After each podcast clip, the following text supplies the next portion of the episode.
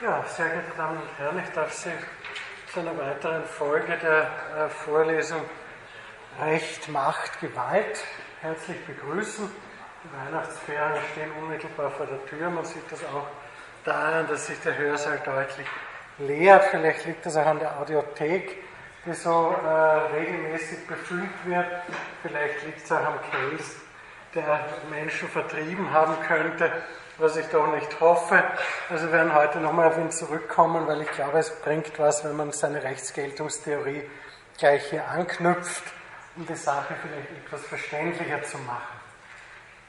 Wir sind noch immer im Abschnitt Rechtsstaat, äh, knüpfen hier, wie gesagt, auch schon einzelne Rechtsgeltungstheorien an, ähm, was uns dann, wenn wir den Staat endlich abgeschlossen haben werden im Jänner, den Vorteil verschafft, dass wir nur noch wenige spezifische Rechtsgeltungstheorien, die wir sowieso noch exemplarisch durchmachen, hier behandeln und äh, dann auch am Ende noch ein wenig Zeit für das Thema Gerechtigkeit haben werden. Ich hoffe zwei Einheiten, im schlimmsten Fall nur eine, aber so ist das oft im Leben mit der Gerechtigkeit.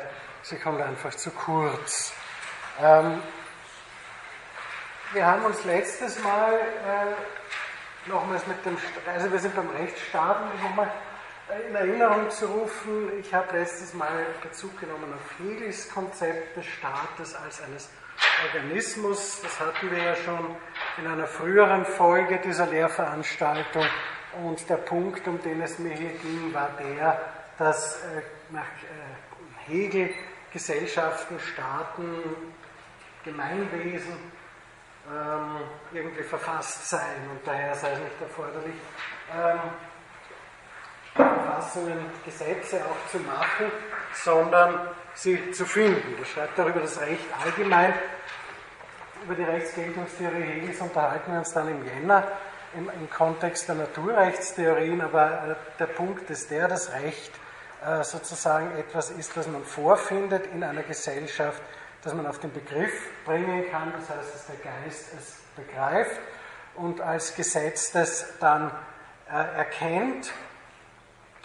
Ähm, etwas als allgemeines Setzen, schreibt Hegel in seiner Rechtsphilosophie, ist bekanntlich Denken, indem es so den Inhalt auf seine einfachste Form zurückbringt, gibt es ihm seine letzte Bestimmtheit. Also Erkenntnis des Rechts und nicht erfinden, finden, machen des Rechts. Man könne das äh, modifizieren, sachte verändern, aber nicht ganz neu finden und erfinden. Wir sind in dem Zusammenhang auf das Konzept der Verfassung insgesamt schon einmal kurz zu sprechen gekommen. Wir werden das im Kontext des liberalen Rechtsstaates später noch einmal aufgreifen.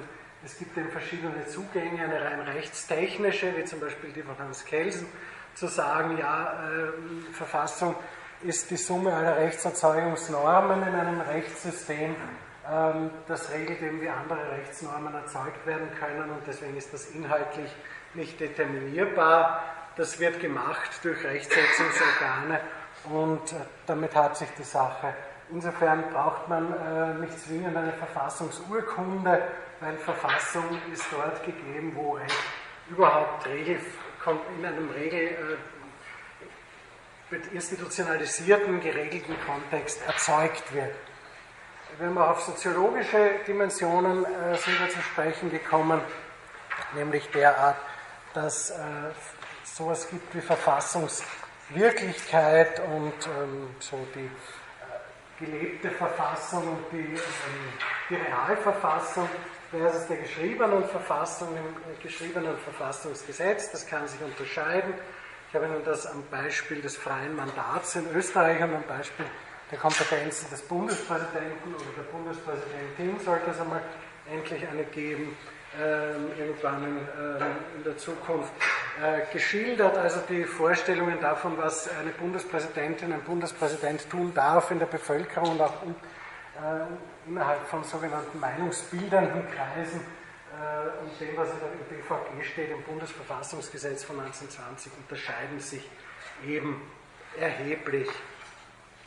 Ähm, ja, wir sind dann auf den Rechtsstaat und die Demokratie gekommen. Ich habe Ihnen, glaube ich, eine falsche Jahreszahl äh, genannt. Ich habe in irgendeinem Zusammenhang das Staatsgrundgesetz über die allgemeinen Rechte der Staatsbürger erwähnt und glaubt, fürchte sehr, ich habe gesagt, das sei aus 1870, das ist aus 1867.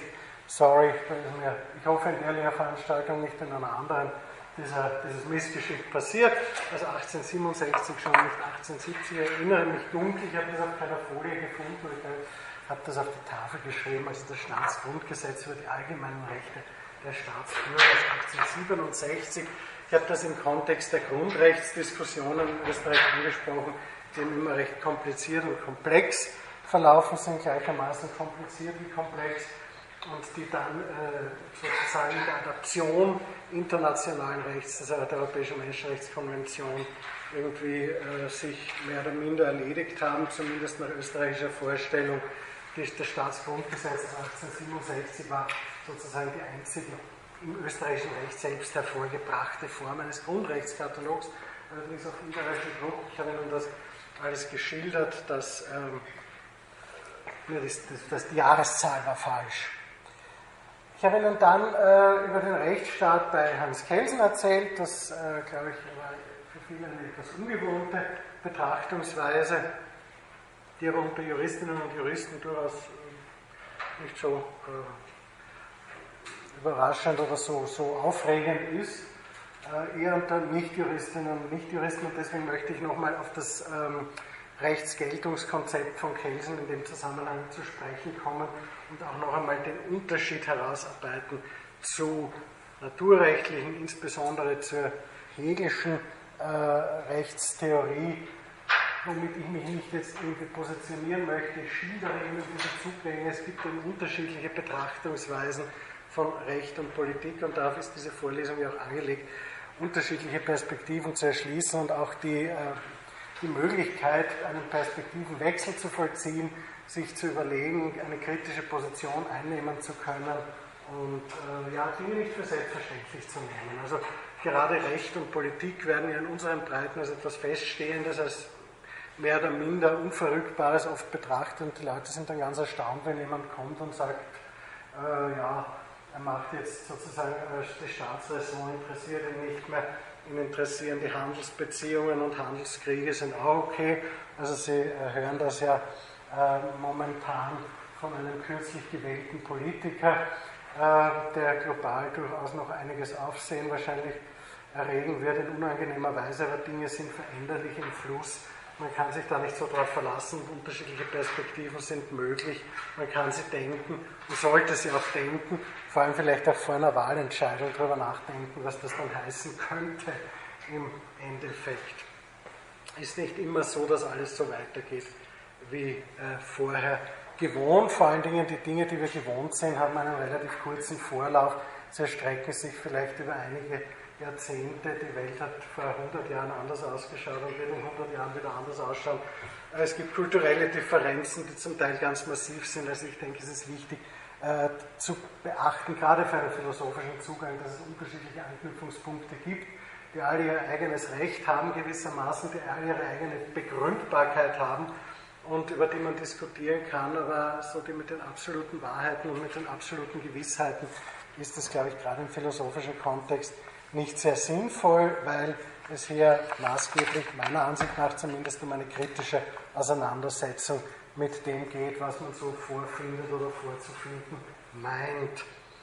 Ähm, wie gesagt, Kelsen, um das zusammenzufassen, für den ist Staat gleich Rechtsstaat, weil eben rechtlich konfiguriert inhaltliche Bezugspunkte gibt es für ihn nicht. Darauf komme ich noch im Detail ein wenig zu sprechen. Es geht um eine reine Rechtslehre, oder ging um eine reine Rechtslehre, um eine Beschäftigung mit dem Recht aus rechtlicher Perspektive sozusagen unter, Ab, äh, unter Abkappung all dessen, was vorher im politischen Raum äh, dazu geführt hat, dass dieses Recht zu dem geworden ist, was es wird. Es geht eben darum zu sagen, es gibt Rechtserzeugungsregeln, auf dieser Basis entsteht Recht und alles, was vorher ist, ist für die Betrachtung des Rechts nicht relevant und daher äh, auf dieser Basis entwickelt er überhaupt äh, eine, eine äh, Konzeption des Rechts, das auch dieses berühmte Modell der Grundnorm mit einschließt, das ich Ihnen letztes Mal erwähnt habe und das oft auf so große äh, Irritation stößt. Also nach Kelsen ist Recht nichts, was man irgendwo vorfindet, in der Vernunft, in der Natur, irgendwo im Menschen, in der Tradition oder sonst wo, wo man natürlich entgegenhalten wird, immer können, naja, so aus dem, äh, aus dem Blauen heraus und ins Nichts hinein wird ja Recht nicht erfunden, also auch die österreichische Bundesverfassung, an der, deren Formulierung Kelsen ja maßgeblich beteiligt war von 1920, agierte nicht im luftleeren Raum, es wurde vieles übernommen, äh, abgesehen davon, dass jetzt eine Monarchie in eine Republik umgewandelt worden ist, aber es wurde doch einiges übernommen, das es schon früher gab, in, in abgewandelter Form, in modifizierter Form, gerade im, im, Einzel, äh, im, einfach gesetzlichen Bereich. Denken Sie an das uralte bürgerliche Recht, das ja auch von dieser neuen Verfassung anerkannt werden musste. Und das war ein, ein Rechtskorpus, das ja gewachsen ist, zu dem Zeitpunkt schon über 100 Jahre alt war immer wieder modifiziert wurde und so galt das auch für viele andere rechts heraus, also aus dem reinen äh, Nichts heraus findet das natürlich nicht statt. Aber das behauptet Kelsen auch gar nicht. Es geht ihm einfach nur darum, zu sagen, es muss in einer bestimmten Form produziert werden, in einem bestimmten Modus und die Betracht, der Betrachtungsgegenstand ist eben nicht die Vernunft des Menschen oder die Natur äh, der Dinge oder sonstige politische äh, Ideologien oder was auch immer, sondern ein System von Normen, die menschliches Verhalten regeln. Und Normen ordnen gesäugtes Verhalten an.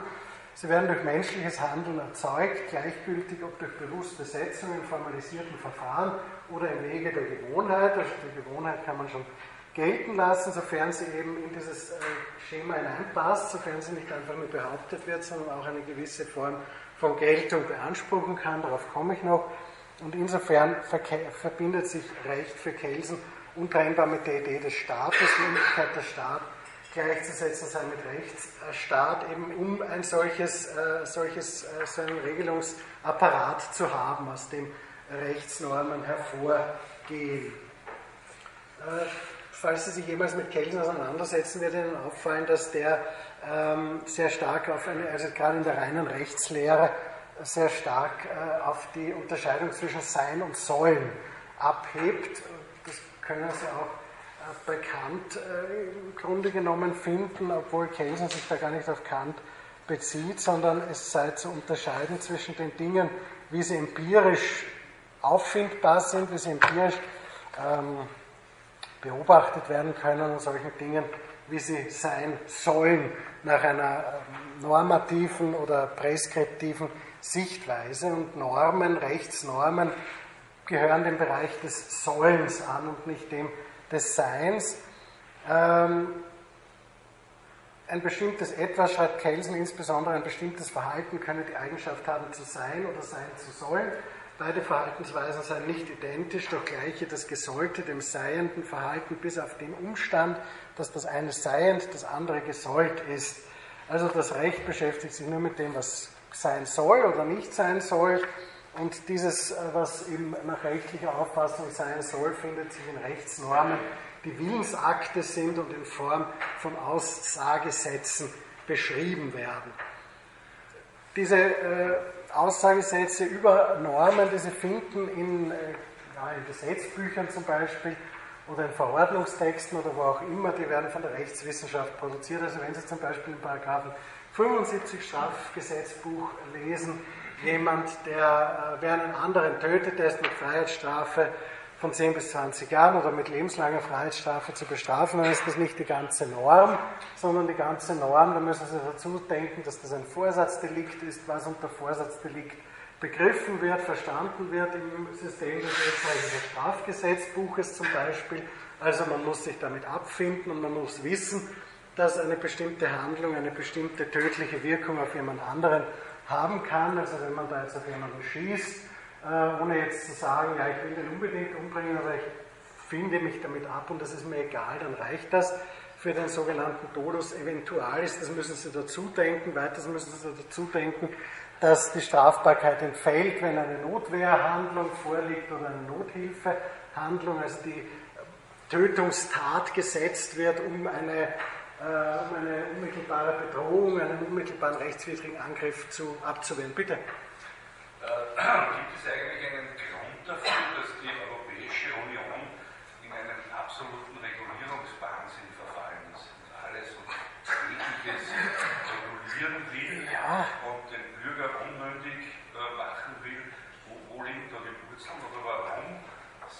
das nicht eng, dass wir das nicht brauchen? Ja, da gibt es viele verschiedene. Bitte, Sie wollen gleich darauf antworten. Ja, okay. Ja. Mhm. Okay, dann versuche ich erstmal darauf einzugehen und dann auf erst. Also in, in, in den Regulierungs, äh, einen gewissen Regulierungswillen finden Sie auch im österreichischen Recht.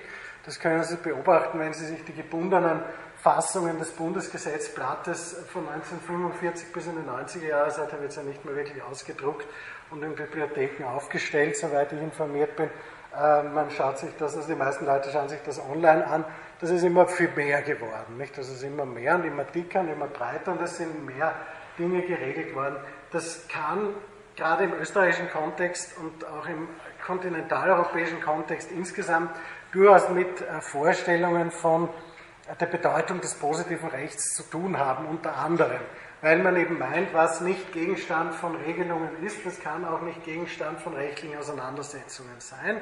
Und wir haben das ja schon öfter gehabt, Sie haben ja praktisch ein, ein unsichtbares Netz an rechtlichen Verregelungen aller Lebensbereiche, die Ihnen gar nicht auffallen, solange sie nicht irgendwie schlagend werden. Also bei diesem, Harry Potter-Roman gibt es eine, eine, eine Landkarte, wenn man da drauf tippt mit dem Zauberstab, dann sieht man alle möglichen Leute herumwuseln und wenn man nicht drauf tippt, sieht man gar nichts, beziehungsweise sieht man halt ein paar Räume eingetragen.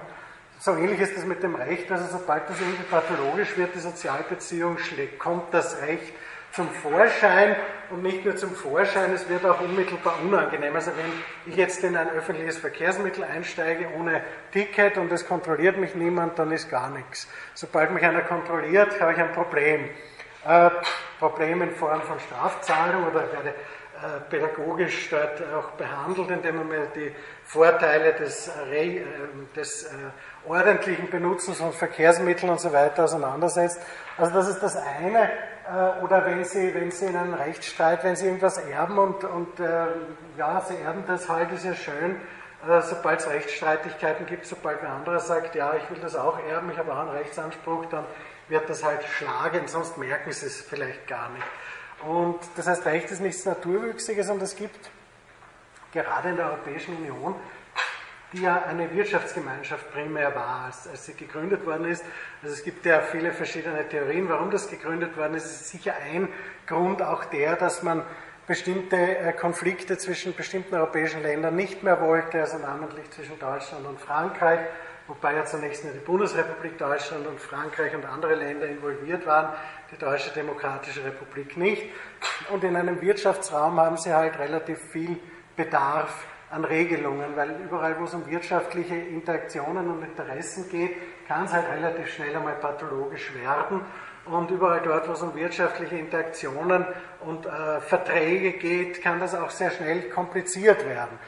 Und wenn Sie jetzt zum Beispiel, wie das in der Europäischen Union von vornherein oder sehr früh, damals noch in der Europäischen Wirtschaftsgemeinschaft, so war, dass sie eben bestimmte ähm, Ausgleich, also bestimmte Diskriminierungen vermeiden wollen, dass, dass Menschen nicht in einem Staat anders behandelt werden als in einem anderen, dass also innerhalb dieser Wirtschaftsgemeinschaft für alle möglichst gleiche Rahmenbedingungen, möglichst gleiche Wettbewerbsbedingungen gelten, dass äh, in the long run sowas wie ähm, Transfer von Kapital, von Dienstleistungen, dann letztlich auch von Personen äh, stattfinden kann, brauchen Sie eine enorme, einen enormen Aufwand an Regelungen, wenn, Sie das, wenn das sozusagen im Streitfall Bestand haben soll.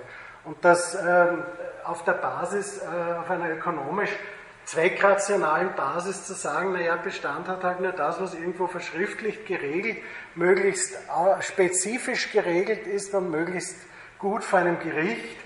Auch das Gerichtswesen ist ja dann Teil der, der, der Europäische Gerichtshof als oberster Gerichtshof der Europäischen Union, äh, hier ein Rechtswesen zu schaffen, das auch einklagbar ist, wo man auch gegen Staaten vorgehen kann, die sich der Europäischen Wirtschaftsgemeinschaft damals noch angeschlossen haben und dann sich nicht an deren Wettbewerbsregeln zum Beispiel gehalten haben. Also dass man sagt, ja, Deutschland äh, ist zwar Mitglied der Europäischen Wirtschaftsgemeinschaft, aber äh, unsere eigenen Staatsbürgerinnen und Staatsbürger, die behandeln wir natürlich besser als französische Wirtschaftstreibende, die in Deutschland ein Geschäft machen wollen.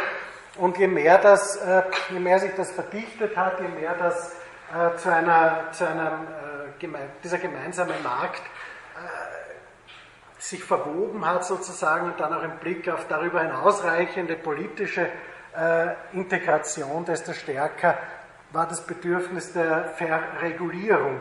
Und dadurch, äh, weil das eben, weil es da eben um wirtschaftliche Interessen geht und wenn Sie jetzt irgendwo Millionen investieren zum Beispiel und dann können Sie es nicht einklagen, weil es dafür kein äh, sehr ausdifferenziertes Regelwesen gibt, dann äh, freuen Sie sich nicht besonders und deshalb ist das sicher ein Grund, der, dass man auf der Basis dieser Wirtschaftsgemeinschaft sehr viel verregelt hat und geregelt hat.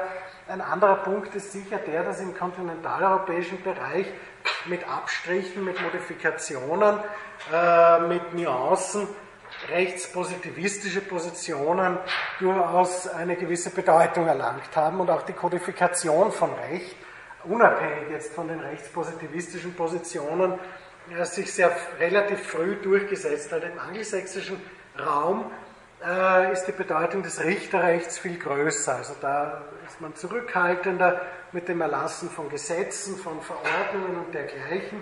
Und die Rechtsfortbildung wird über weite Strecken Richterinnen und Richtern überlassen. Das hat lange Traditionen, das sind Rechtstraditionen, die sehr lange in die Vergangenheit zurückwirken. Und im, in, der, in, der, in der Europäischen Wirtschaftsgemeinschaft und später in der Europäischen Union haben sich aber eher kontinentaleuropäische Rechtstraditionen durchgesetzt und nicht die angelsächsischen, zumal ja die Briten äh, nicht primäre Teilnehmer dieses europäischen Wirtschaftskomplexes waren und auch nicht der Europäischen, ja dann der Europäischen Union schon aber eben nicht der EWG. Also ich denke, das ist ein Bündel an Gründen, warum das so ist. Erstens das massive, die, die, die starke wirtschaftliche Basis, das, die Basis ökonomischer Interessen, die kontinentaleuropäische Tradition der Verschriftlichung, der Kodifikation von Recht. Es soll möglichst genau beschrieben sein, es soll möglichst genau verregelt sein, möglichst genau positiviert sein.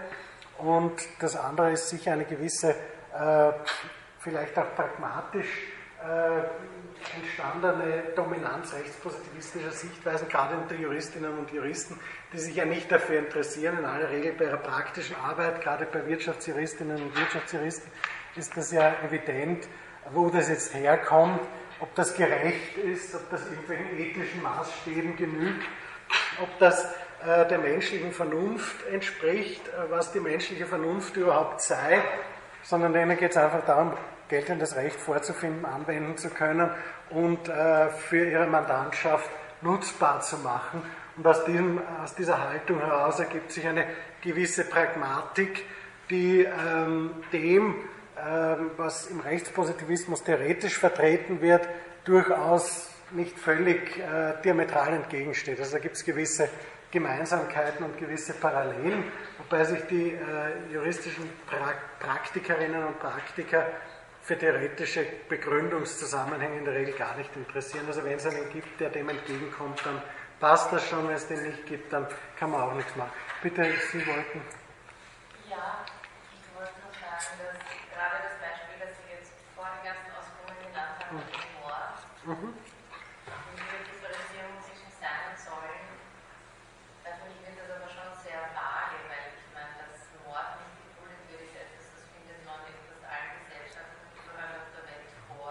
Das ist ein, ein also Game. Also ich meine, nein, man kann darüber ja. streiten, aber es ist etwas, was man einfach, was man vorfindet. Das, äh, da wäre ich, da wäre ich skeptisch. Also ich, ich, das sagen viele nicht, also wenn sie sagen, ähm, naja, mit dem Naturrecht, also was immer jetzt die Basis von Naturrecht, wir kommen darauf in, in Jena noch zurück, aber gleich. Äh, oder wollen Sie direkt darauf replizieren? Okay. Ähm, was immer jetzt die Basis von Naturrecht ist, ist auf jeden Fall die Idee, man findet das irgendwo vor. Und ein universales Rechtsprinzip, das wird oft behauptet, ist eben die Verpöntheit von Mord. Das könne man schon in alten Rechtsnormen, in alten Gesetzen, in religiösen Gesetzen, was weiß ich. Und auf der ganzen Welt sei das verboten und verbönt und man darf sich nicht im Detail anschauen. Stimmt das. Wenn man sich im Detail anschaut, dann wird man skeptisch weil nämlich das, was unter Mord subsumiert wird, in unterschiedlichen Gesellschaften, und zwar nicht nur zu unterschiedlichen Zeiten, sondern auch zur gleichen Zeit an unterschiedlichen Orten etwas Unterschiedliches bedeuten kann. Wenn Sie äh, sich das iranische Strafrecht anschauen, wo der Mord, wo Mord auch unter Strafe steht, dann werden Sie feststellen, dass ähm, da nicht unbedingt dasselbe darunter verstanden wird wie zum Beispiel im österreichischen Strafrecht. Das heißt, nicht jede Tötung eines Menschen, die vorsätzlich erfolgt, ist in gleicher Weise als Mord strafbar, sondern es gibt hm, Abschichtungen, Abstufungen. Also insbesondere, weil es auch eine Vorstellung gibt, die dem zugrunde liegt, äh, die in den, in den, europäischen Strafrechten heißt die meistens auf der Basis auf der Aufklärung, alle Menschen sind gleich viel wert, prinzipiell, was immer das heißen mag im Detail. Wir kommen hoffentlich noch bei der Gerechtigkeit darauf zu sprechen. Im iranischen Strafrecht gibt es diesen Grundsatz nicht. Da sind unterschiedliche Menschen unterschiedlich viel wert. Also das männliche muslimische Leben ist mehr wert als das weibliche muslimische Leben und das nicht-muslimische Leben ist noch weniger wert. Also je nachdem wird dann halt die Tötung eines Menschen unterschiedlich bewertet und unterschiedlich geahndet. Es ist nicht jede Tötung eines Menschen, die vorsätzlich gesetzt wird, Mord. Also Sie können sich das auch anschauen äh, im Vergleich mit Deutschland zum Beispiel, wo das Notwehrrecht und das Nothilferecht viel restriktiver gehandhabt wird als bei uns. Das heißt, Sie gehen mit jemandem spazieren, dieser andere wird attackiert von jemandem mit einem Messer, Sie ziehen Ihren Colt, strecken den Angreifer nieder dann sind sie nach österreichischem Recht nicht wegen Mordes strafbar. Das ist Nothilfe. Sie haben einen unmittelbaren äh, rechtswidrigen Angriff abgewehrt. Man wird sich überlegen, die Staatsanwaltschaft wird darüber meditieren und resonieren, ob das angemessen war, ob sie nicht eine lindere Form hätten finden können, aber im Grunde genommen, wenn nicht, dann nicht. Sie müssen keinen Messerkampf führen. Sie können das machen, was Ihnen zur Verfügung steht, das nutzen, was Ihnen zur Verfügung steht. In Deutschland ist das etwas anders. Da muss die Person Ihnen irgendwie nahestehen. Da muss eine Garantenstellung zu dieser Person gegeben sein. Oder diese Person muss Sie darum gebeten haben, oder Sie haben die Person gefragt, ob sie das denn will, und dann sind Sie zur Abwehrhandlung geschritten.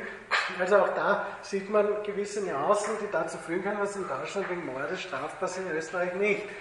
In Amerika, in den Vereinigten Staaten und anderen Ländern gibt es die sogenannte Todesstrafe. Das heißt, wenn dort jemand in ein äh, Gefängnis schreitet auf der Basis eines Gerichtsbeschlusses, jemanden tötet, der hilflos irgendwo angeschnallt ist, dann ist das kein Mord. Dann ist das die Ausübung einer, einer gesetzlichen Pflicht sozusagen. Wenn der gleiche Mensch das in Österreich macht, ist ein Mörder. Also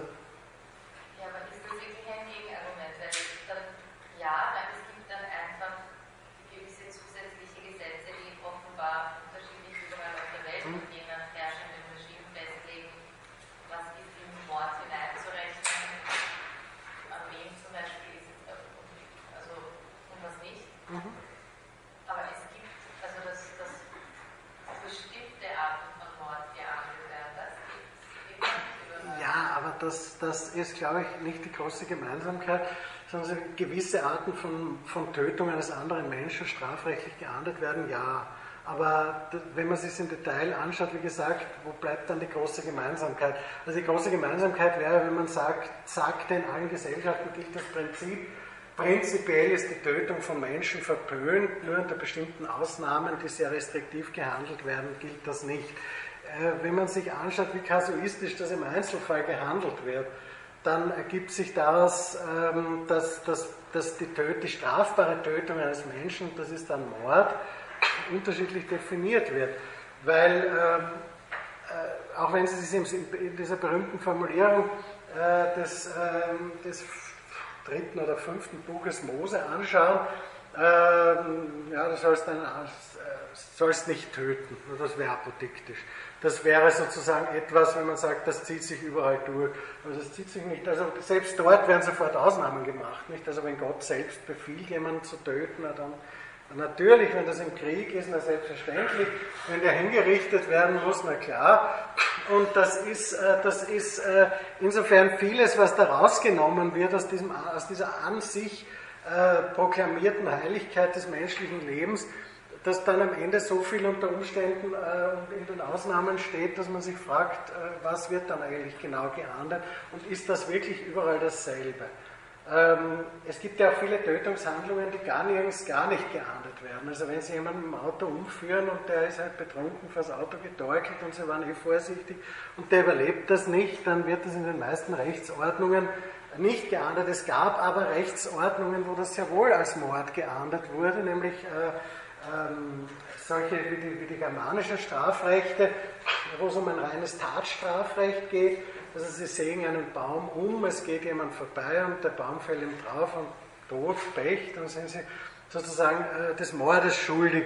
Äh, in diesen ganzen Schuldstrafrechten, die wir heute kennen, kommt es darauf an, ob sie fahrlässig gehandelt haben. Wenn Sie vorher brav Schilder aufgestellt haben, Vorsicht, hier wird jetzt ein Baum umgeschnitten, äh, bald fällt ein Baum um, Vorsicht, der rennt trotzdem da durch und der Baum fällt ihm auf den Kopf, werden Sie nicht wegen Mordes äh, zur Rechenschaft gezogen im reinen Tatstrafrecht, wo es nur darauf ankommt, dass eine, ein Erfolg eingetreten ist, nämlich dass der Mensch tot ist. Und Sie haben die Bedingung dafür erfüllt, dass der tot ist, die auch hinreichend ist, na, dann ist es Mord. Also meine, ich meine, darüber kann man natürlich trefflich streiten, das ist ganz klar.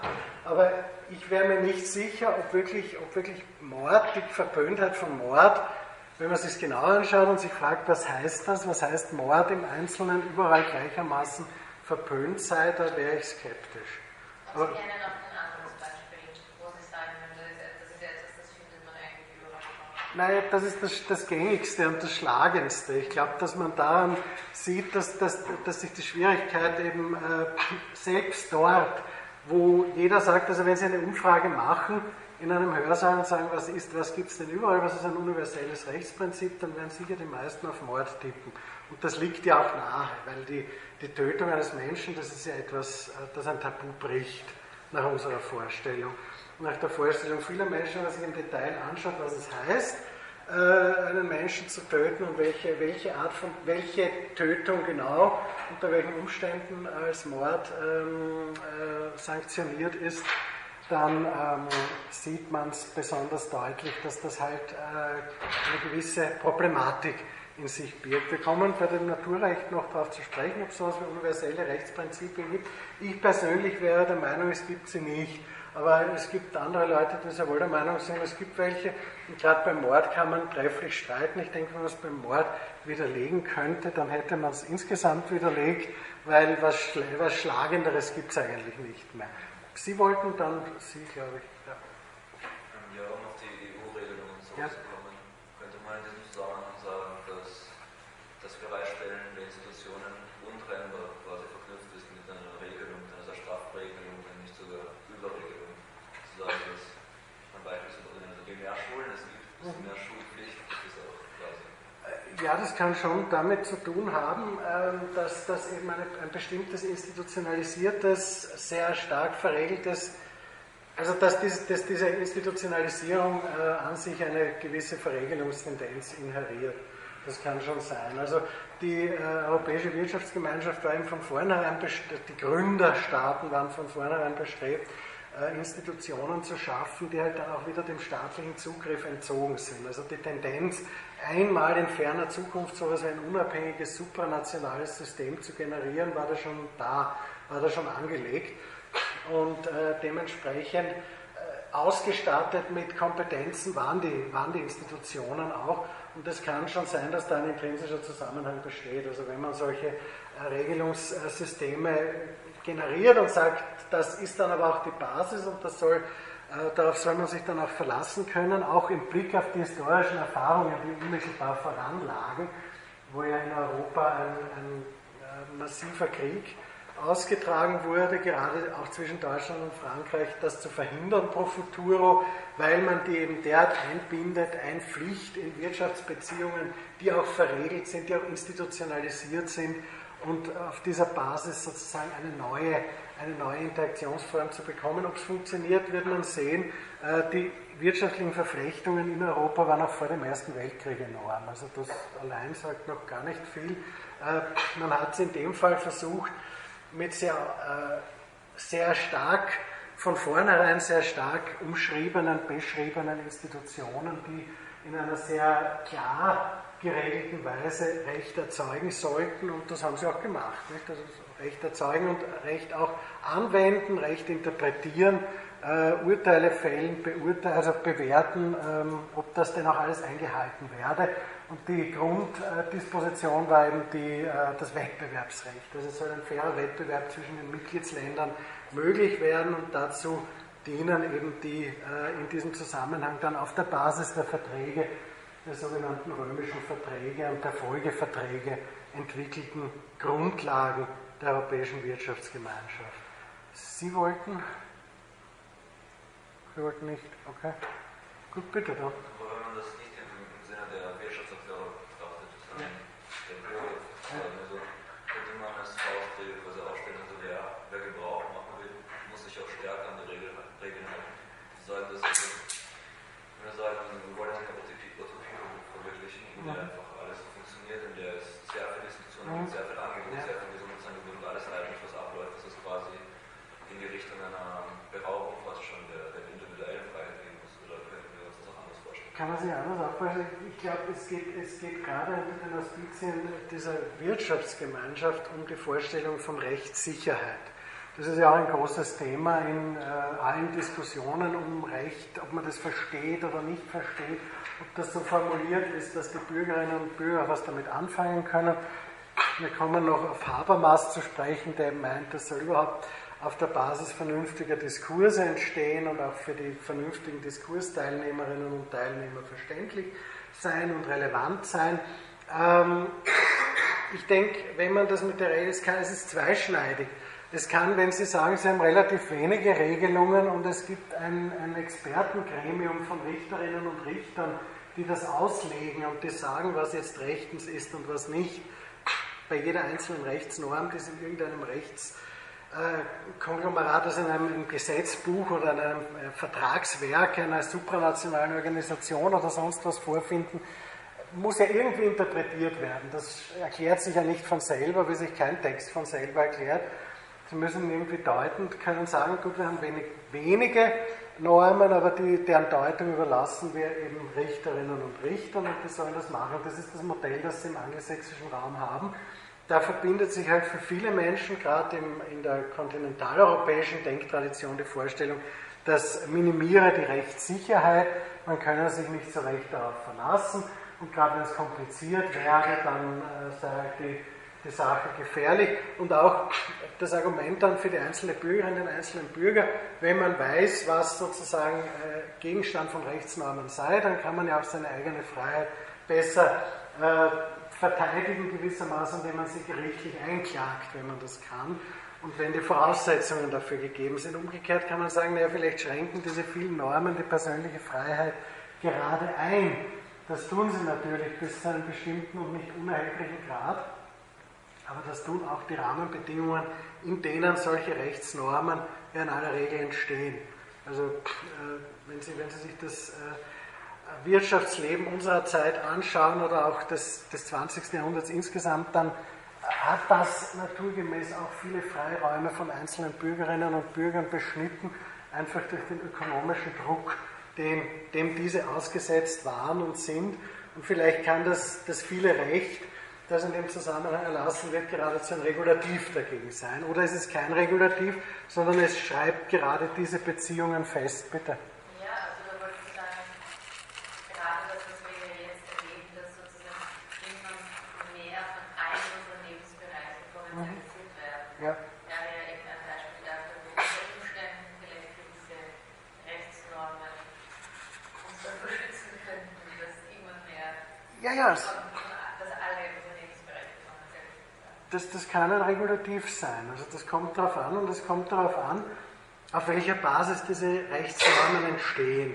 Äh, ja, und da kommt es dann natürlich sehr wohl darauf an, welche inhaltlichen Vorannahmen zugrunde liegen, welche Gruppen und Personen gerade die Möglichkeit haben, solche Rechtsnormen äh, ja, in Kraft zu setzen, zu erlassen äh, oder eben als, als Recht hervorzubringen.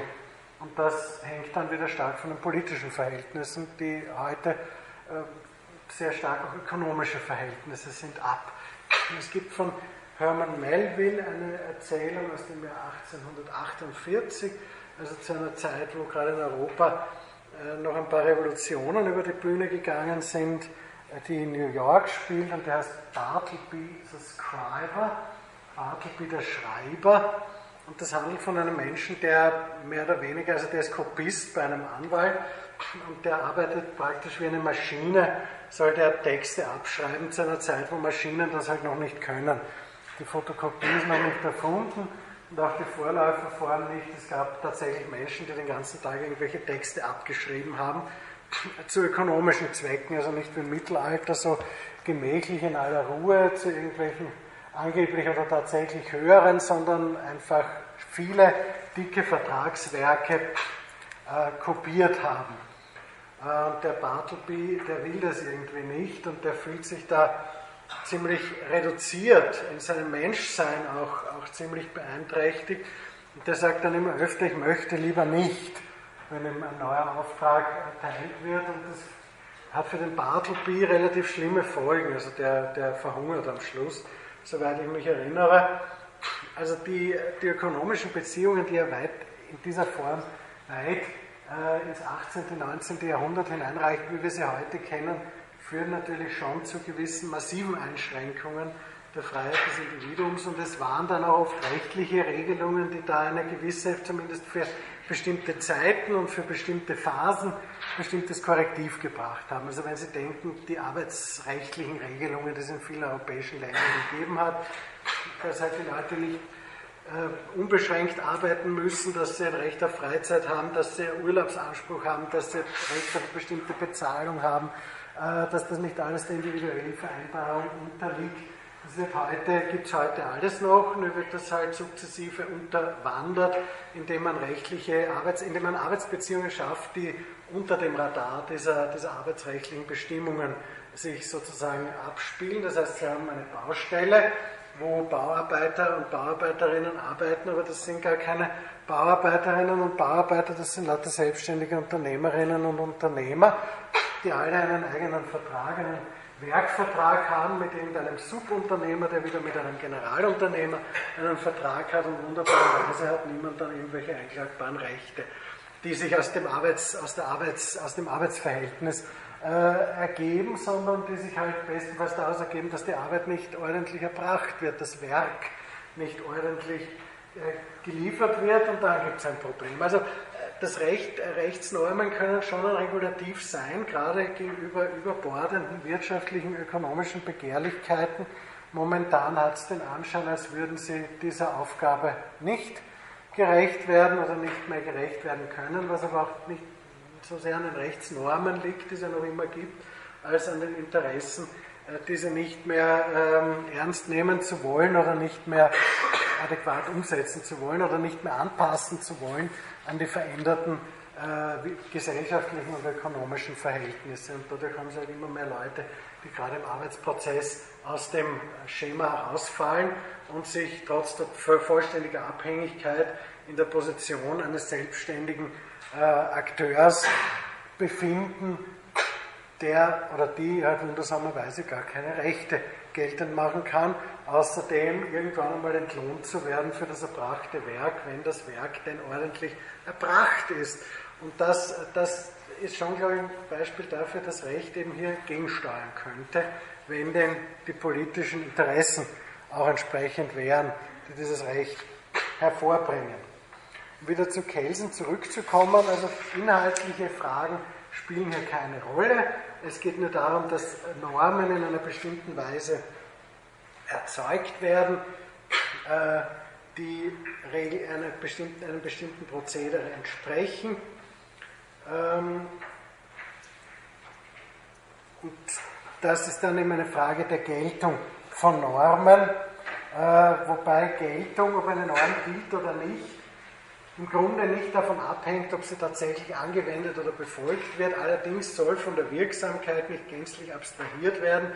Ein Minimum an Wirksamkeit ist eine Bedingung ihrer Geltung. So müsse zumindest die Möglichkeit eines der Norm nicht entsprechenden Verhaltens gegeben sein, damit diese gilt.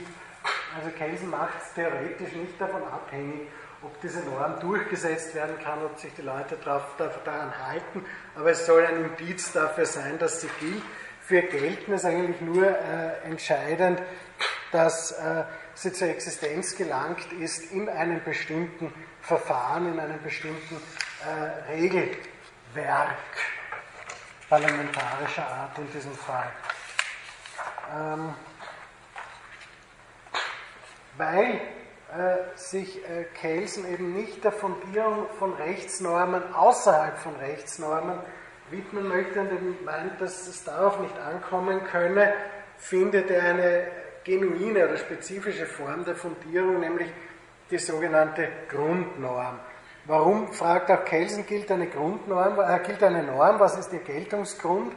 Jedenfalls kann es sich bei diesem Geltungsgrund nur um die Geltung einer anderen Norm handeln, nicht etwa um den Hinweis auf eine Seinstatsache, also nicht etwas, das sich empirisch ergibt oder etwas, das aus der menschlichen Vernunft oder aus äh, irgendeiner Offenbarung gewonnen wird, sondern etwas, das aus dem Recht selber herausgewonnen wird. Äh, sei für Kelsen die, der mögliche Geltungsgrund. Äh, eine Norm, die den Geltungsgrund einer anderen Norm darstellt, kann figürlich, Zitat, als die höhere Norm im Verhältnis zu einer niederen Norm bezeichnet werden. Also Sie haben da trivial gesprochen, äh, in diesem Stufenbau der Rechtsordnung, im Verfassungsrecht, da wird geregelt, wie Rechtsnormen überhaupt erzeugt werden. Das sind dann Rechtserzeugungsnormen. Und darunter spielt sich dann ab, da gibt es dann einfache Gesetze, auf dieser Basis Verordnungen, Urteile, Bescheide, was auch immer. Also, äh, und darüber gibt es dann eben die Frage, warum gilt das? Und da setzt Kelsen mit seinem theoretischen Konstrukt der Grundnorm ein und meint eben, der Geltungsgrund einer Norm können eine andere Norm sein. Auf dieser Basis lassen sich Stufenfolgen von Normen entwickeln und es wäre prinzipiell möglich, die Suche nach dem Geltungsgrund einer Norm wie die Suche nach der Ursache einer Wirkung ins Endlose zu treiben. Bitte.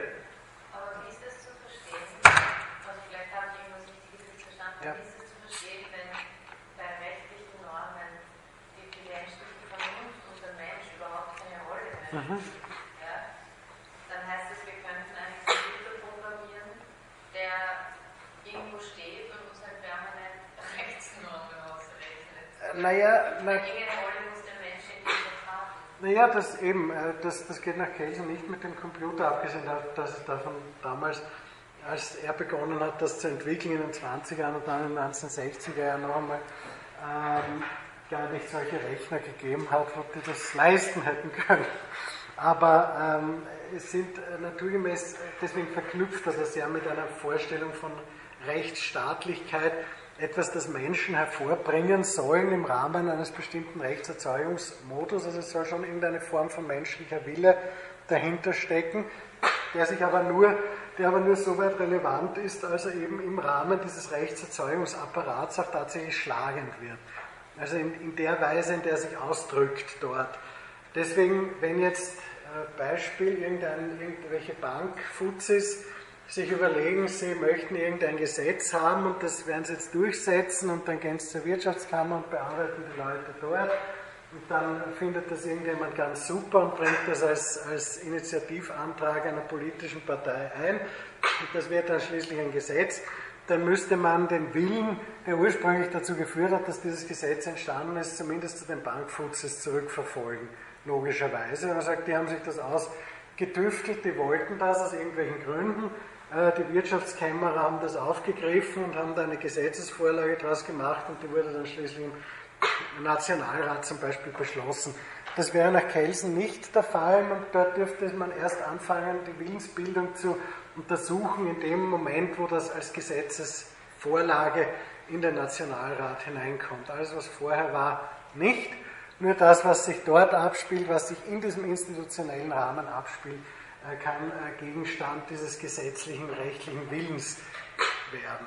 Äh, auch da wichtig, Recht ist nicht gleich Gesetz, also das, das ist auch nur eine Form von Rechtsnormen, nicht nur bei Kelsen.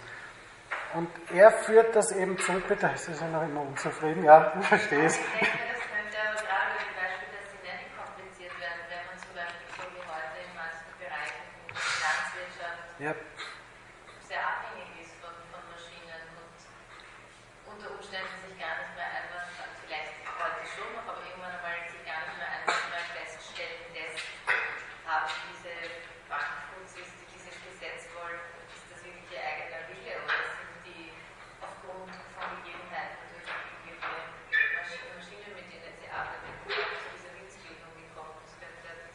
Eben deswegen, würde den Kelsen würde Ihnen voll inhaltlich zustimmen und sagen, eben deswegen können wir uns um das nicht kümmern, weil wo führt uns das hin?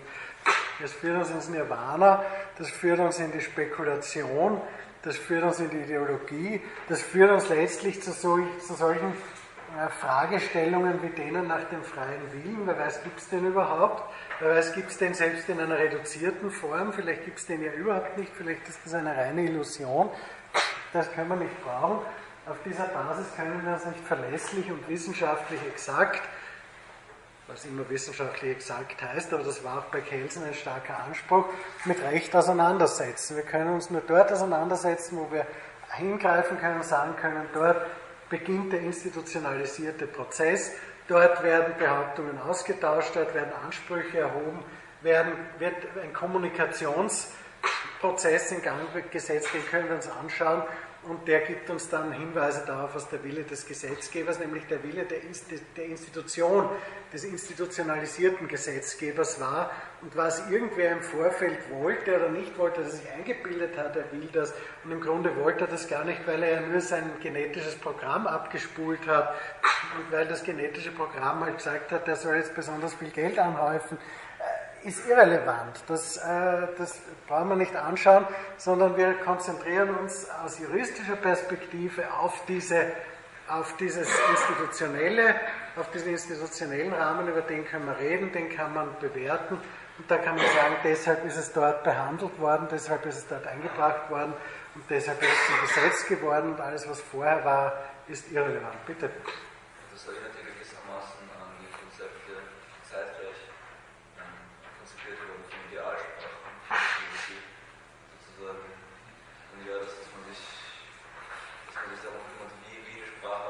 mhm. dementsprechend ist die Ja, ja. sich nicht fragt, wie verwenden wir das und warum überhaupt, sondern sich zum Beispiel diese, diese ganzen logischen Schriften anschaut. Mhm. Gibt es einen Zusammenhang mit, Kelsen, der nicht kommuniziert wird? Das kann sein, also das äh, weiß man nicht so genau. Kelsen hat sich ja auch dort, wo er auf Kant Bezug nimmt, äh, nicht jetzt, zum Beispiel nicht jetzt gesagt hat, nimmt auf Kant Bezug, sondern hat das halt einfach, ich glaube, diese Unterscheidung zwischen Sein und Sollen äh, als seine eigene äh, Überlegung äh, dargestellt. Also es gibt viele Einflüsse, gerade in der Zeit, er war ja auch in vielen wissenschaftlichen Kreisen der Zeit zugange. Es kann schon gewesen sein, dass er sich, das, dass er sich da mit auseinandergesetzt hat, aber explizit nicht, implizit möglich, ja, durchaus möglich, weil es auch im, im, im Zeitgeist sozusagen durchaus äh, eine Rolle gespielt hat und da war. Also eine formale Betrachtung und keine inhaltliche.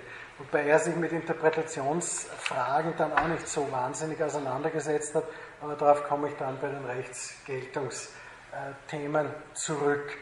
Ähm, er setzt diese höchste Norm, von der eben alle anderen Normen herkommen, nicht aus dem außerrechtlichen Bereich, sondern aus dem Recht selber, voraus, die sogenannte Grundnorm, die nicht von einer Autorität, also von, einer, von einem Gesetzgebungsorgan gesetzt sein kann, deren Kompetenz auf einer noch höheren Norm beruhen müsste. Ihre Geltung kann nicht mehr von einer höheren Norm abgeleitet, der Grund ihrer Geltung nicht mehr in Frage gestellt werden.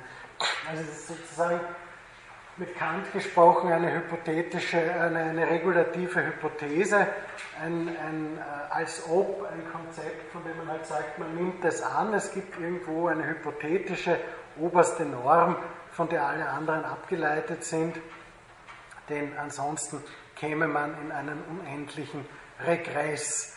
Und die spannende Frage, die halt dann oft gestellt wird und die zu so viel Verwirrung Anlass äh, gibt, ist die, worin, was ist denn nun der Inhalt von dieser Grundnorm? Ja, wurden Vorschläge gemacht, aber das, ist, das zielt an dem vorbei, was Kelsen eigentlich damit wollte, weil er eben gerade nicht wieder einen inhaltlichen Geltungsgrund haben wollte, einen inhaltlichen Geltungsgrund, der dann zwangsläufig wieder außerrechtlich sein muss, sondern er wollte einen formalen Geltungsgrund, der im Recht selbst angesiedelt ist und deshalb hat die Grundnorm halt gerade keinen Inhalt bei ihm, weil sie sich darauf beschränkt, Zitat, eine normsetzende Autorität zu delegieren, das heißt eine Regel aufzustellen, nach der die Normen des Systems, das auf sie zurückgeführt werden kann, zu erzeugen sind. Umgekehrt gehört eine Norm zu einer auf einer solchen Grundnorm beruhenden Ordnung, weil sie auf die durch die Grundnorm bestimmte Weise erzeugt ist und nicht, weil sie einen bestimmten Inhalt hat. Wenn man konkret nach dem Geltungsgrund der Normen, die die Erzeugung der generellen Normen, also Gesetze, Verordnungen usw. So regeln, indem sie bestimmen, durch welche Organe und in welchem Verfahren generelle Normen zu erzeugen sind, mithin in konkreter nach dem Geltungsgrund der Verfassung eines Staates, werde man über diverse Verfassungsänderungen zu einer historisch ersten Staatsverfassung kommen und diese sei nicht mehr auf einer positiven, von einer Rechtsautorität gesetzten Norm zustande gekommen und könne folglich auch nicht auf eine durch solche Rechtsautorität gesetzte Norm zurückgeführt werden. Also das sind Hypothesen, die er setzt. Irgendwo über alle Dinge gibt es halt dann irgendwelche rechtlichen Regelungen, die früher zustande gekommen sind und die aus denen heraus sich die, die Autorität der Rechtsetzungsorgane, Recht zu erzeugen, ableitet. Aber das ist nichts Inhaltliches, das ist nichts inhaltlich Determiniertes das ist gewissermaßen eine hypothetische, eine regulative Hypothese, die man braucht, um überhaupt äh, weitere Normerzeugungsnormen behaupten zu können. Es ist ähm, ja diese, diese, diese Idee einer, einer, einer Grundnorm als, als ähm, grundloser Begründung, das äh, wirft viele Schwierigkeiten auf, äh, ist, auch, ist auch nicht viel anders zu erklären. Das ist eine, eine hypothetische Letzt, eine, eine quasi Letztbegründung auf hypothetischer Basis, als ob von dem aus man weitere Rechtsetzungsmöglichkeiten herleitet, das aber kein, weder empirisch noch irgendwie äh, metaphysisch äh, inhaltlich gefunden werden kann, sondern einfach als technische äh, Basis gesetzt wird. Die, äh, ja, also das, das wäre im Wesentlichen die äh, Konzeption von Kelsen. Er unterscheidet nicht zwischen Legalität und Legitimität, das ist vielleicht auch noch ein wichtiger Punkt, äh, dass sie in jeder naturrechtlichen Zugehensweise haben, auch in anderen, die irgendwo zwischen diesen Frontlinien stehen, wie zum Beispiel bei Ronald Dworkin, darauf kommen wir noch bei den Rechtsgeltungstheorien zu sprechen. Also die Vorstellung, es ist irgendwas legal, es entspricht äh, dem, dem geltenden Recht, aber es ist auch nicht legitim, weil es eben ungerecht ist oder weil Menschen maßgeblich äh, benachteiligt werden aus anderen Gründen oder weil sie leiden müssen oder sonstigen Dingen, weil es ethisch nicht in Ordnung ist, was moralisch nicht in Ordnung ist, das ist nicht legitim, oder weil eben eine Rechts-, ein Rechtsetzungsorgan sich Rechtsetzungsbefugnisse angemaßt hat, die ihm nicht zukommen. Äh, Stichwort Wiener Kongress 1815 wo eben definiert worden ist, legitim ist nur ein, äh, eine Herrschaft äh, von Gottes Gnaden eingesetzt und alles andere ist halt nicht legitim und diese bloße Legalität, die nicht legitim sei, die müsse man auch nicht befolgen. Das ist auch der Legitimitätsbegriff, auf den Schmidt später abhebt, aber es gibt eben andere Legitimitätsbegriffe auch, wo man sagt, äh, ja, das, ist, das mag ja in, in den Gesetzen oder in anderen Rechtsnormen so verankert sein, aber das ist ungerecht oder das ist schrecklich oder sonst irgendwas. Wir kommen darauf noch zu sprechen, äh, noch in diesem Zusammenhang auch, aber äh, für Kelsen gibt es das nicht, für den ist es entweder legal, das heißt, es ist zustande gekommen durch eine Gesetzgebungs- Rechtsetzungsautorität, Lege Artis, es ist effektiv geworden, es ist wirksam geworden in irgendeiner Form, dann gilt es auch de facto äh, theoretisch gilt es aber schon deshalb, weil es in einem dazu befugten Rechtsetzungsorgan nach den dafür vorgesehenen Regeln hervorgebracht worden ist.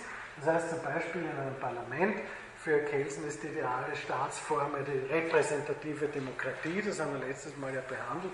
Dort wird das äh, nach einem bestimmten Verfahren produziert und dann ist es Recht, dann ist es legal.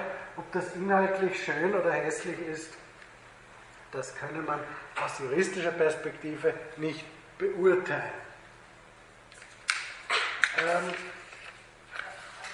bitte. Ja, ja, ja. Aber es ist doch gerade aus diesem Spannungsfeld, das, ich weiß nicht, jetzt denke ich zum Beispiel an Frauenrechte, mhm. dass, gewisse, dass gewisse Rechte durchgesetzt werden. Ja. Gerade aus diesem Spannungsfeld heraus. Also wie kann ich das vorstellen? Ja, für das Recht selber. Ich komme jetzt noch auf einen zeitgenössischen Autor, der das verteidigt, vielleicht wird es dann irgendwie schlüssiger, vielleicht wird es auch deshalb nicht so ganz schlüssig, weil ich selber bei, aller, äh, bei allem Verständnis und auch, auch, auch vor dem Hintergrund der Meinung, dass es letzten Endes in, in große Probleme führt, wenn man dieses, äh, diese ideologische Untersuchung der Geltung von Recht vornimmt, weil sie halt äh, unterschiedliche Positionen vertreten können mit ähnlich guten Gründen. Das heißt, es gibt sympathische Positionen, die für die meisten von uns vielleicht sympathisch sind, wo man sagt, Menschen haben gleiche Rechte, ob sie Frauen sind oder Männer sind oder ob sie gar nichts von beiden, sich gar nicht, keiner von beiden äh, ja auch letztlich künstlich geschaffenen Kategorien äh, zurechnen, welche Hautfarbe sie haben und so weiter und so fort. Das soll, darf keine Rolle spielen. Das werden wir alle, die meisten von uns wahrscheinlich sympathisch finden und sagen, na, das ist doch eine Basis. Wer andere wird sagen, na, das entspricht doch nicht dem Wesen des Menschseins. Denken Sie an Nietzsche äh,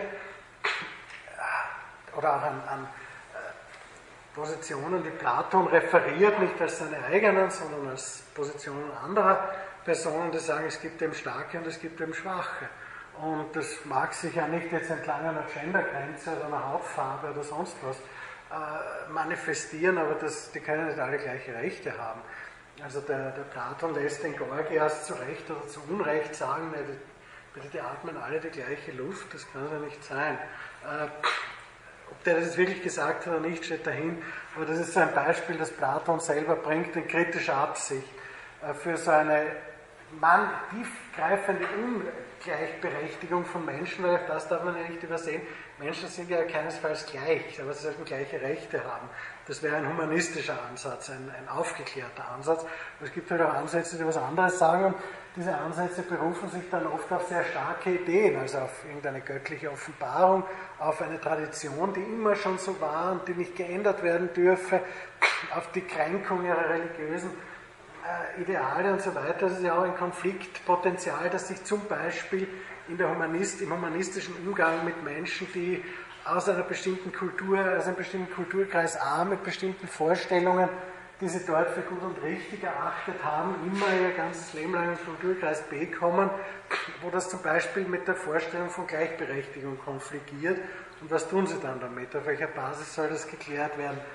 Da kommen sie zwangsläufig in ideologische Streitigkeiten und ideologische Konflikte, die Kelsen aus der Sphäre des Rechts verbannen möchte und wo er sagt, also Kelsen hätte auch nicht, äh, hätte, äh, wenn man gefragt hätte, aufgrund seiner persönlichen Überzeugungen wäre er auch dort gewesen, wo es um Gleichberechtigung gegangen ist. Er hat sich engagiert in der Sozialdemokratie, in der äh, Erwachsenenbildung, im Volkshochschulwesen, was weiß ich. Aber als Rechtstheoretiker hat er versucht, das außen vor zu lassen und gemeint, darf, könne es nicht ankommen. Also was immer seine persönliche Meinung war, und da kann ich Sie beruhigen, das war sicher kein Vertreter eines autoritären oder, oder äh, diskriminierenden oder, oder sonstigen Regimes, aber letzten Endes könne es darauf nicht ankommen, war seine Position für eine rechtliche Betrachtung des Rechts und blöderweise eine andere war für ihn gar nicht denkbar, also eine nicht eine außerrechtliche Betrachtung, weil das könne ja nur eine ideologische sein. Und wenn ich Ihnen das zum Abschluss noch vorlesen darf, ein, äh, ja, ein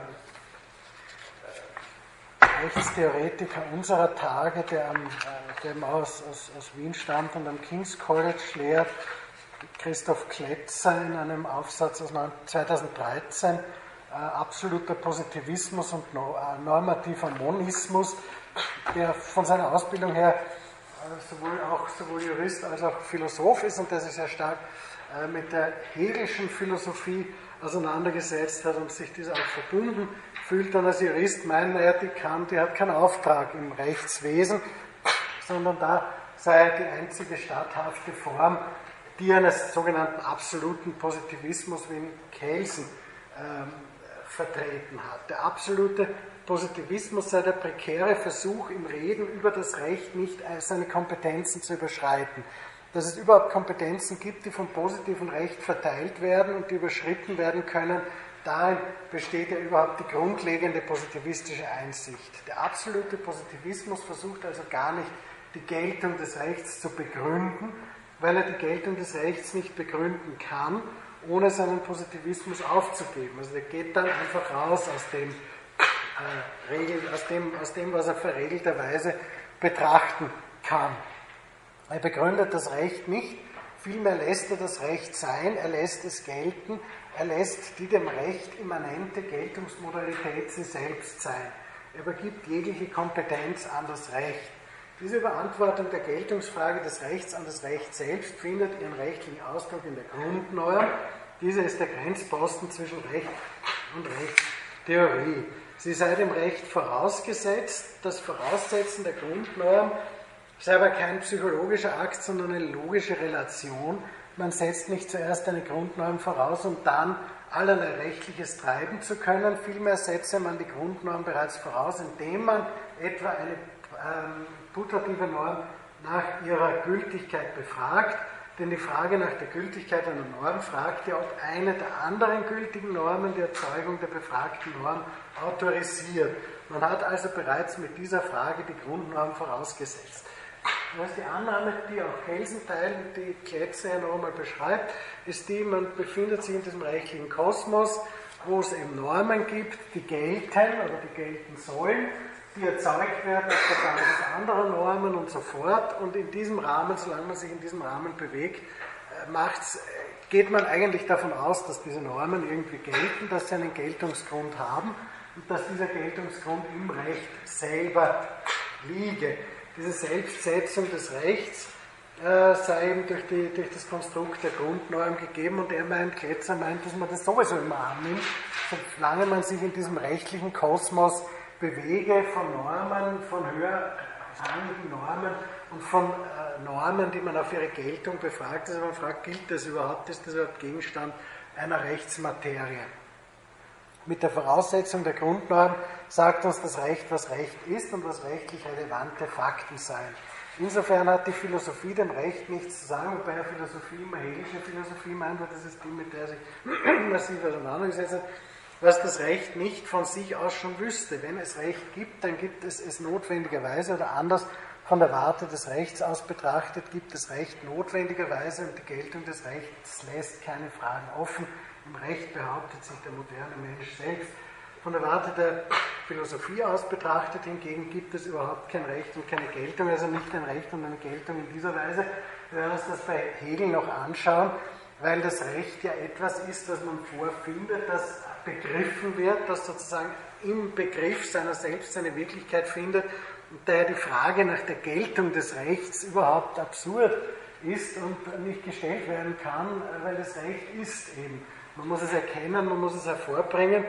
Sobald Sie in einem rechtstechnischen, in einem verwahrrechtlichen äh, Gedankengebäude unterwegs sind, fragen Sie nach der Geltung von Normen, nach der Autorisierung von Normen, wo sind die hervorgegangen, wer hat die auf welcher Basis hervorgebracht und dann sind sie in einem solchen System drinnen, nach Kletzer.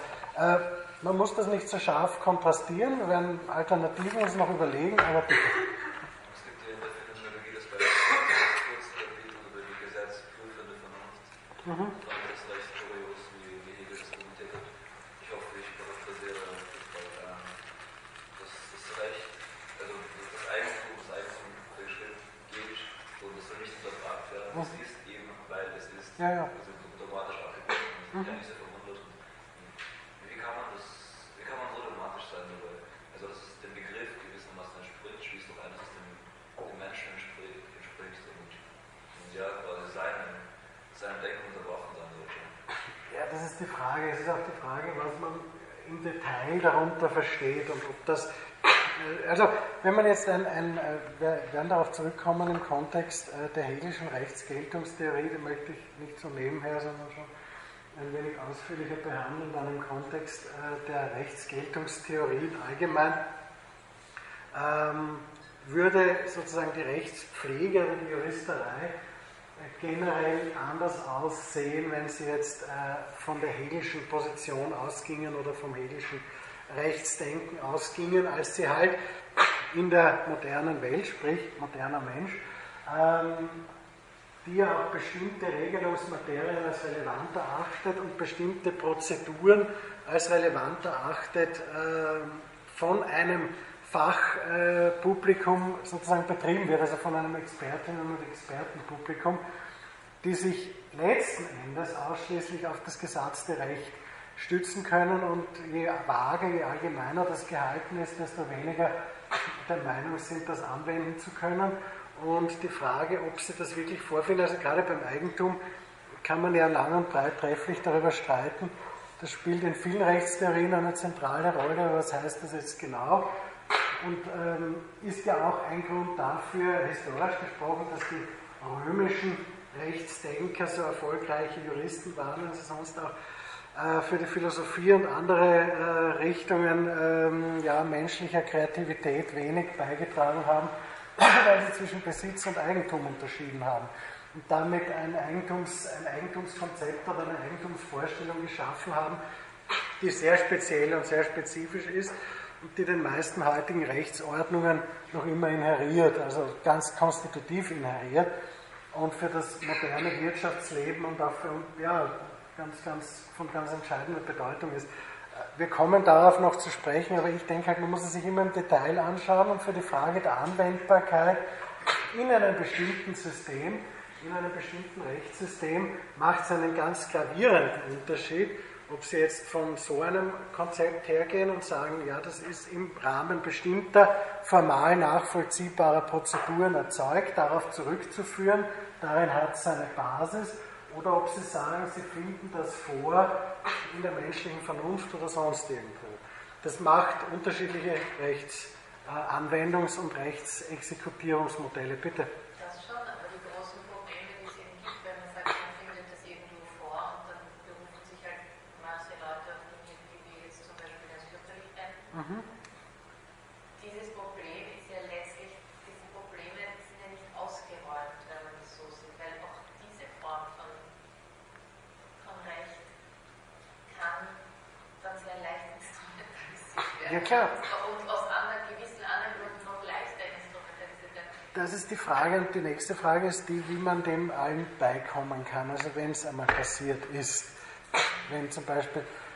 ich werde das heute leider nicht mehr schaffen, entgegen meinem Plan, aber das macht nichts, weil dieser diskursive Austausch, in den wir langsam hineinkommen, glaube ich, bringt äh, auch mehr, als wenn ich da jetzt einfach mein Programm abspule dessen wesentliche Elemente ich Ihnen natürlich noch präsentieren werde. Wir haben noch vier Einheiten.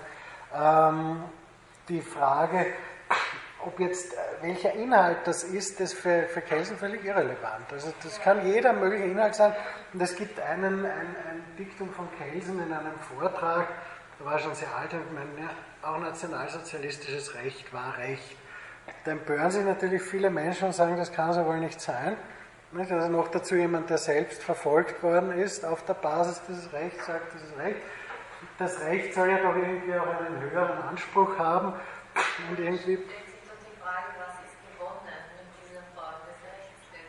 Naja, gewonnen ist damit, dass sie eine bestimmte, äh, eine bestimmte Rechtspraxis äh, in einer Weise ähm, leben und, und praktizieren können, die auch irgendwo noch eine äh, einen reflexiv, eine reflexive Basis hat. Und dass sie vor allen Dingen ideologische Fragestellungen völlig ausklammern. Das heißt, sie haben bei einem Gerichtsverfahren nicht das Problem, dass sie, das ist auch in unterschiedlichen Ländern unterschiedlich, aber von der Idee her nicht das Problem, also auch in, in, innerhalb bestimmter Rechtskulturen unterschiedlich, aber äh, Sie haben nicht das Problem, dass Sie jetzt mit ethisch-moralischen Fragen herumschlagen müssen, sozusagen bei einem Verfahren, sondern Sie schlagen sich nur damit herum, wie Sie Rechtstexte, Rechtsnormen auslegen sollen und alles andere wird gekappt.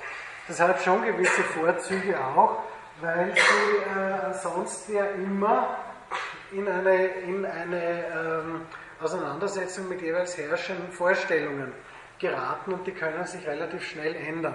Also wenn Sie heute noch meinen, Sie seien auf der Basis äh, der, der vorherrschenden ethisch-moralischen Konzeption A in einen Rechtsstreit hineingeraten, der vielleicht fünf Jahre dauert, dann finden Sie sich am Ende dieser fünf Jahre in ganz anderen vorherrschenden ethisch-moralischen Konzepten wieder.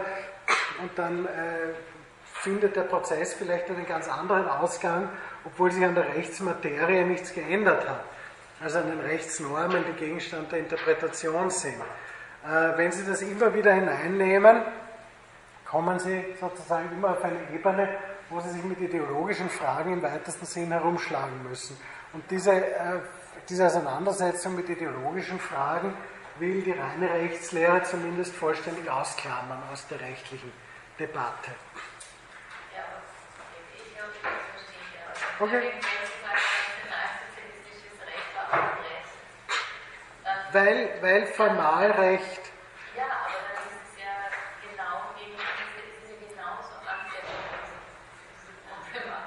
Ja, ja, nein, er sagt ja auch nicht, dass das jetzt eine, eine, ein, ein, ein, Problem löst auf, auf inhaltlich-ideologischer Basis, sondern die wird einfach ausgelassen. Also was immer Sie dort, was immer Sie im, im Rahmen dieses rechtlichen, juristischen Kosmos betreiben, basiert nur auf der Auseinandersetzung nach Kelsen mit der Auseinandersetzung mit konkreten Rechtsnormen, die halt irgendwo positiviert sind und die deshalb Rechtsnormen sind, weil sie in einer bestimmten Form entstanden sind. Nicht, weil das vernünftig ist, nicht, weil irgendein Gott das den Menschen gesagt hat, nicht, weil es schön ist, dass sie so sind, sondern nur deshalb, weil sie in einer bestimmten, nachvollziehbaren Art und Weise, Stichwort Rechtserzeugungsnormen, entstanden sind. Deswegen gelten sie, deswegen setzt man sich auseinander mit ihnen und nur mit ihnen setzt man sich auseinander und nicht mit anderen Fragen, die hineinwirken. Und die zum Beispiel die Frage aufwerfen, ja, ist das jetzt in Ordnung? Also wenn jemand zum Beispiel aufgrund irgendeines Kaufvertrages eine, eine Vertragsstrafe zahlen muss, die horrend ist und der, der sie zahlen muss, der ist halt ärmer als der, der in den Genuss dieser Strafe kommt, kann man dann also direkt fragen, ist das gerecht? Der arme Mensch, der wird jetzt noch ärmer, indem er die Vertragsstrafe zahlen muss und der Reiche wird noch reicher, indem er in deren Genuss kommt. Also sollte man doch sagen, ja, es mag ja sein, dass aufgrund der Vertragsregelungen und aufgrund der gesetzlichen Regelungen, auf deren Basis der Vertrag geschlossen wurde, dass so ist, dass der jetzt einen Anspruch hat auf Strafzahlung, auf Vertragsstrafe, aber gerecht ist das nicht, deswegen kriegt er keine Vertragsstrafe. Auf der Basis äh, würde Kelsen sagen, und ich finde, da hat er nicht unrecht, kommen sie eigentlich immer in, in Sphären hinein, wo das äußerst vage, äußerst ungewiss wird und äußerst von der Willkür abhängig irgendwelcher Leute, die halt gerade sagen, was ethisch gesollt ist und was nicht, das steht ja nirgends. Heute haben sie vielleicht eine, eine humanistische Ethik, die dominiert in einer Gesellschaft, morgen eine religiöse, übermorgen eine äh, faschistische, weiß der Kuckuck, das ändert sich alle Nase lang. Und damit kann man keine Rechtswissenschaft betreiben und damit kann man keine Rechtsordnung führen und keine Gerichtsverfahren und dergleichen abwickeln. Damit kommt man eigentlich ins Chaos hinein. Und das will Kelsen abschneiden und sagt, für das Recht gilt nur das Recht selber.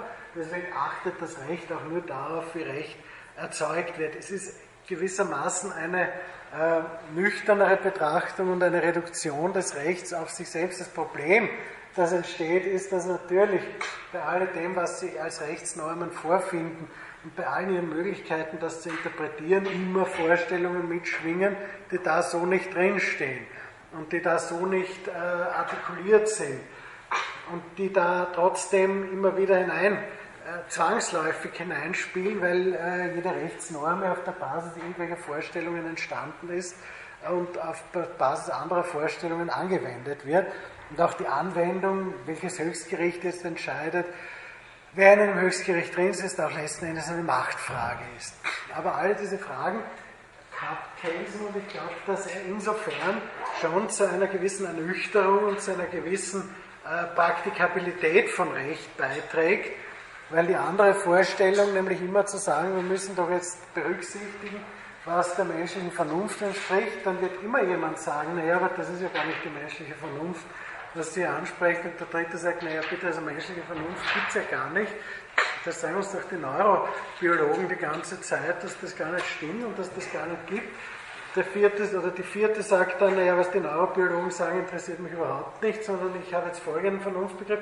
Sie kommen in ideologische Debatten hinein und sie kommen nicht dazu, dass Rechtsverhältnisse in einer bestimmten regelförmigen Art und Weise äh, sozusagen ausagiert werden und der weitere Vorteil dieser, dieses Konzepts ist, dass das nicht jetzt als reine Pragmatik gesetzt wird und man sagt, naja, so können wir nicht arbeiten. Das sind eh schon zehn Jahre Zivilverfahren, dauern eh schon zehn Jahre, jetzt dauern es dann vielleicht 20 Jahre, wenn wir noch die, die ethisch-moralische ähm, Dimension mit berücksichtigen äh, über drei Instanzen hinweg. Das kann es ja nicht sein. Aus pragmatischen Gründen schneiden wir das ab und sagen, das interessiert uns nicht. Das macht Kelsen eben auch nicht, sondern er versucht eine Rechtstheorie zu entwickeln, die aus dem Recht selbst heraus dieses Abschneiden ideologischer Fragestellungen oder auch ethisch-moralischer oder allgemein äh, metaphysischer Fragestellungen mit sich bringt, um den Preis, äh, dass er dass die vorhandenen metaphysischen, ideologischen, weltanschaulichen Implikationen des Rechts äh, ignoriert, ignorieren muss weil er eben sagt, das spielt dafür keine Rolle, wenn wir die Rechtsnorm auslegen, sondern wir legen die Rechtsnorm als Rechtsnorm aus. Wir fragen uns nur, gilt die überhaupt? Ist das überhaupt eine Rechtsnorm? Und in weiterer Folge, wie können wir sie anwenden? Äh, dass das mit der Geltung auch wieder Probleme aufwirft, wollte ich Ihnen heute auch erzählen, erzähle ich Ihnen nächstes Mal anhand eines älteren Rechtspositivisten, mit dem sich äh, Kelsen kritisch auseinandergesetzt hat, nämlich Georg Jelinek, der gemeint hat, naja, so einfach ist das nicht mit der Geltung von Rechtsnormen. Die gelten ja nicht nur deshalb, weil sie in einem regelförmigen Verfahren Legeartis erzeugt worden sind, sondern auch, weil sie in einer sozialen Umwelt angenommen worden sind und wenn sie da gar nicht angenommen werden, dann ist das mit der Geltung auch eine Chimäre. Also Jelinek, der eben auch ein, eine rechtspositivistische Position vertreten hat, eine Generation vor Kelsen ungefähr, war sehr wohl der Ansicht, dass man zumindest die soziale Dimension, die soziale Akzeptanz, würde man heute sagen, von Rechtsnormen hineinnehmen muss für die Frage, ob die überhaupt gelten oder nicht gelten. Das spielt für Kelsen keine Rolle. Der meint, sie gelten, weil sie in einer bestimmten regelförmigen Weise erzeugt worden sind, äh, auf der Basis einer Autorität, die das auch darf, im Idealfall einer staatlichen, und alles andere ist irrelevant. Das macht die Sache einfacher, das macht die Anwendbarkeit einfacher, es schneidet aber auch viele Probleme ab, mit denen man sich implizit auseinandersetzt, aber dann eben nicht mehr explizit.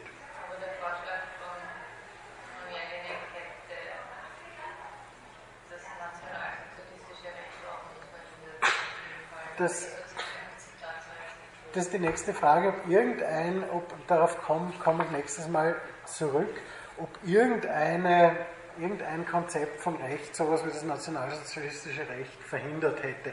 Natürlich können Sie sagen, ja, es äh, gilt eben nur solches Recht, das äh, vernünftigerweise auf der Basis aufklärerischen Denkens humanistischen Prinzipien genügt und das ist dann Recht. Nur, womit wollen Sie das beweisen? Also warum soll das äh, richtiger sein als jetzt jemand, der sagt, nein, es gilt äh, das Recht des Stärkeren oder es gilt das Recht, das irgendein Gott erlassen hat oder sonst irgendwas. Ähm, und ähm, das heißt, auf dieser Basis das letztlich nicht zu klären, weil es keine Metaregel gibt. Und jede rechtstechnische äh, Rechtslehre scheitert letztlich daran, dass es äh, keine inhaltlichen Vorgaben geben kann, dieser Art zu sagen, es darf das nicht geben.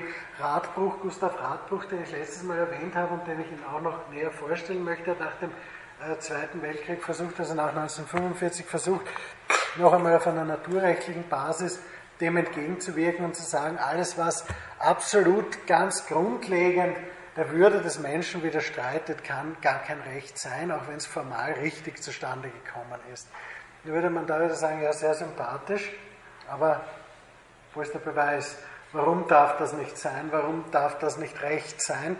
Beziehungsweise warum äh, kann es inhaltliche, inhaltliche Kriterien geben, dieser Art, die nicht mehr anfechtbar sind und nicht mehr in Zweifel gezogen werden dürfen. Auch die Nazis haben ja rechtstheoretische äh, Traktate verfasst oder nationalsozialistische Juristen haben sich da hervorgetan. Auch Karl Schmidt hat sich in dem Zusammenhang betätigt, die genau das Gegenteil zu beweisen gesucht haben, auf der Basis äh, von äh, allgemeiner, grundlegender Geltung von ja, Weltanschauungen, Ideologie. Es gibt auch eine nationalsozialistische Moral, die schaurig ist. Nicht? Also Raphael Gross hat ein Büchlein geschrieben vor ein paar Jahren, äh, anständig geblieben, über nationalsozialistische Moral in, Bezugnahme auf diese berühmte Geheimrede von Heinrich Himmler äh, der eben gesagt hat, wir haben so viele Menschen äh, ermordet, aber sind anständig geblieben dabei. Äh, woraus man ja auch eine moralische Vorstellung destillieren kann. Also nur mit der Berufung auf Moral kommt man da auch nicht weit, weil der hat auch seine moralischen Vorstellungen, wo man sich halt die Haare ausrauft und sagt, das kann es ja nicht sein. Aber letzten Endes kommt man dann an einen Punkt, wo eben Meinungen aufeinander prallen und wo man nicht die große Metaregel finden wird, zu sagen, ja, das eine ist per se auf jeden Fall falsch und kann daher auf gar keinen Fall recht sein, wenn es denn in, eine, in Form einer Rechtsnorm gegossen wird. Und ist daher immer Unrecht, wie Radbruch das versucht. Und da würde im Kelsen sagen, die Diskussion sparen wir uns, weil da können wir eh nicht lösen, da können wir rechtlich nicht lösen. Und daher äh, ist das sozusagen die Verantwortung von Polit letztlich die Verantwortung in einer Demokratie der Bevölkerung, weil auch das in seiner frühen Theorien zur Demokratietheorie, ich beende gleich, wir sind schon über der Zeit drüber, ähm, eine, ein Konzept, das er dann später relativiert. Ja, wenn die Bevölkerung mehrheitlich die Demokratie abschaffen will, was will man dann machen? Also gibt sowas, kann man sowas überhaupt regulieren? Kann man da ein Regulativ einführen? Ich werde da noch auf die Theorien von Dworkin zurückkommen im Kontext der Demokratie. Kann man überhaupt verhindern, dass sich die Demokratie selber abschafft? Das ist schwierig. Und kann man in weiterer Folge verhindern, dass besonders scheußliche Rechtsnormen lege artis als Rechtsnormen erlassen werden und dann geltendes Recht sind, beziehungsweise kann man mit guten Gründen behaupten, die mehr sind als ein moralischer Appell, zu sagen, das ist gar kein Recht, das ist per se Unrecht, wie das Radbruch getan hat. Wir werden das heute nicht mehr klären. Äh, ich bezweifle, ob wir es im Jänner klären können. Ich werde Ihnen allerdings verschiedene Positionen dazu noch vorstellen, die sogenannte Radbruchsche Formel, aber jetzt auch gleich in diese Folien hineintun. Dann haben Sie auch vielleicht was über die Weihnachtsferien zum Grübeln. Und ich darf Ihnen an dieser Stelle im Übrigen schöne Ferien, eine erholsame Zeit und alles Gute wünschen. Tun Sie sich nicht weh beim Wintersport, kommen Sie gesund und im Takt im Jänner wieder. Und ich würde mich sehr freuen, Sie dann am 9. Jänner gleich die nächste Vorlesung in diesem Rahmen wieder begrüßen zu dürfen. Alles Gute und vielen Dank.